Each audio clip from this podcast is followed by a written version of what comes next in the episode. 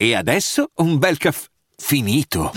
Perché rischiare di rimanere senza caffè quando puoi abbonarti a Caffè Borbone? Prezzi vantaggiosi, costi di spedizione inclusi, tante possibilità di personalizzazione e l'abbonamento lo sospendi quando vuoi. Decidi tu la frequenza, la qualità, scegli tra le cialde e capsule compatibili e crea il tuo mix di gusti e miscele.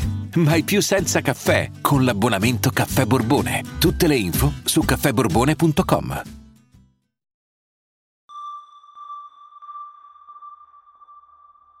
Il rapporto tra cinema e letteratura è considerato da sempre come uno dei più rilevanti per la comprensione del mezzo cinematografico.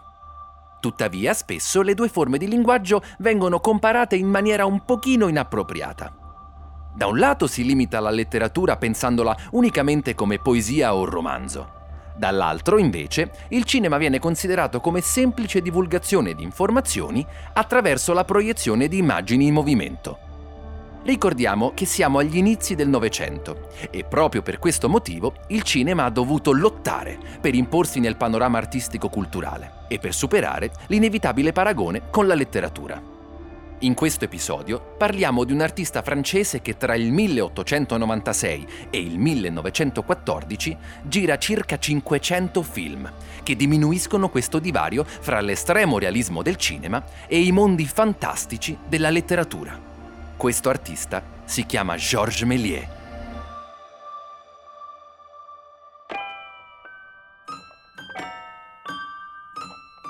Sono Matteo Vitelli, un regista e uno sceneggiatore che proprio quando ce la stava per fare ha deciso di cambiare la propria rotta. Perché la storia del cinema è fatta proprio di questo, tanti piccoli cambi di rotta.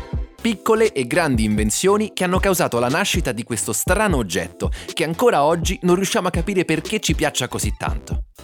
Georges Méliès nasce a Parigi. La sua famiglia ha una piccola impresa manifatturiera di scarpe, ma la sua più grande passione è l'arte della magia e dell'illusionismo. Il suo maestro fu Jean-Robert Houdin, colui che ha ispirato un certo Eric Weiss nello scegliere il suo nome d'arte, Harry Houdini. A 30 anni, Méliès riesce a diventare il direttore del teatro del suo vecchio maestro. E fra uno spettacolo di magia e l'altro ci sono dei brevissimi intervalli che riescono a ottenere addirittura più successo degli spettacoli di magia stessi. Il protagonista indiscusso di questi intervalli è proprio il kinetoscopio di Thomas Edison. 28 dicembre 1895, Salon Indien du Grand Café. Soltanto 33 spettatori sono venuti a osservare questo nuovo spettacolo promosso da due fratelli parigini.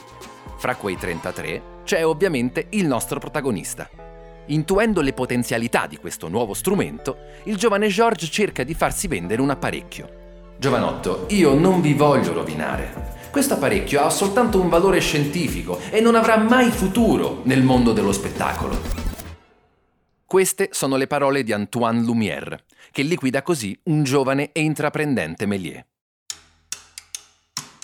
Il giovane mago però non si abbatte e di quel cinematografo se ne fa costruire una copia da un suo amico ingegnere. Méliès quindi inizia a girare film su film, sperimenta, inventa. I primi, ok, somigliavano molto a quelli dei Lumière, quindi diciamo una sorta di documentari. Ma presto inizia a trovare un proprio stile, trasferendo nel cinema i trucchi del suo mestiere. Per esempio, nel film Escamotage d'une dame chez Robert Houdin si vede per la prima volta un trucco possibile soltanto con la macchina da presa. Cioè una donna che nascosta sotto un telo viene fatta sparire, interrompendo la ripresa, e quindi facendola uscire di scena, riprendendo a filmare come se non ci fosse stato nessun intervallo. Sapete di che cosa stiamo parlando, vero? Si tratta del più antico esempio di montaggio nel cinema. La data è 1896. Si dice che Méliès abbia scoperto il montaggio quasi accidentalmente, mentre filmava all'aperto. A un certo punto la cinepresa si sarebbe inceppata e poco dopo sarebbe subito ripartita. Nella fase di sviluppo, poi, Méliès si sarebbe accorto con stupore che arrivato al punto in cui stava filmando il passaggio di una carrozza, questa improvvisamente scompariva per fare posto a un carro funebre. Ecco, per quanto vero o falso sia, l'aneddoto sintetizza bene quello che sarebbe stato di lì a poco il senso del montaggio per Méliès, ovvero un trucco di magia, per creare apparizioni, sparizioni, trasformazioni, salti da un luogo all'altro o addirittura da un tempo all'altro. Uno strumento quindi per mostrare metamorfosi magiche. Fra le altre tecniche, Méliès fu anche l'inventore del mascherino contro mascherino, grazie alla quale l'inquadratura viene divisa in due o più parti, impressionate in momenti diversi. Poi c'è lo scatto singolo, per muovere oggetti inanimati, quindi lo stop motion. E lo spostamento della cinepresa avanti e indietro, per ingrandire e rimpicciolire oggetti. Qui stiamo parlando dell'invenzione dei più basilari movimenti cinematografici. Nel 1897 Méliès attrezza uno studio a Montreuil, uno dei primi teatri di posa cinematografici.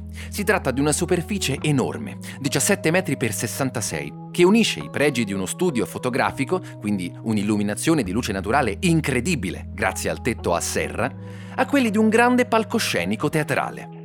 Dei 500 film complessivi, di durata variabile tra 1 e 40 minuti, purtroppo ce ne sono pervenuti poco più di 200.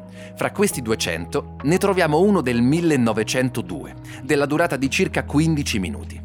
Questo è intitolato Viaggio nella Luna, quello che viene considerato uno dei primi film di fantascienza della storia del cinema. Questo fu il primo successo cinematografico mondiale e addirittura anche uno dei primissimi casi di pirateria. Furono infatti degli agenti di Thomas Edison, ancora furioso per il suo stesso errore di non aver brevettato la sua fantastica invenzione, a corrompere il proprietario di un teatro a Londra per ottenere una copia di Viaggio nella Luna, dalla quale poi Edison stampò centinaia di copie per distribuirle a New York, senza pagare nulla a Méliès.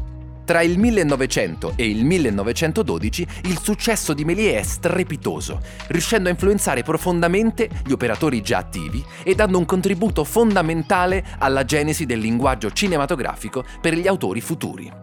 Purtroppo, già dal 1909, la produzione subì un drastico calo per via di un pubblico divenuto sempre più esigente in fatto di narratività e coerenza. Nel 1913 la Star Film, ovvero la compagnia cinematografica di Méliès, va in bancarotta a causa di alcune politiche commerciali. Méliès vendeva le copie dei suoi film una per una, ma non percepiva nessun diritto d'autore per le singole proiezioni. Per cui paradossalmente, mentre i suoi film spopolano in Europa e in America, egli è costretto a impegnarsi economicamente per continuare a creare nuove pellicole, che però iniziano ad essere un po' ripetitive, perdendo così l'interesse del mercato. È letteralmente incredibile. Colui che ha inventato le principali tecniche cinematografiche ora è in bancarotta. Con l'arrivo della Prima Guerra Mondiale, Méliès fu definitivamente estromesso dalla produzione cinematografica.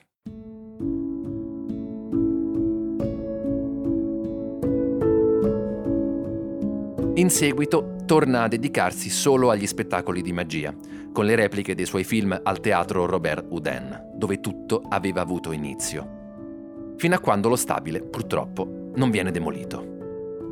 Nel 1925 quasi casualmente, rincontra una delle sue principali attrici, Jeanne Dalcy, che aveva un chiosco di dolci e giocattoli alla stazione di Paris Montparnasse. I due iniziano a frequentarsi, poi ad amarsi, e infine si sposano e decidono di occuparsi insieme del chiosco fino al 1938, quando Georges Méliès, il mago del cinema, svanisce nel nulla.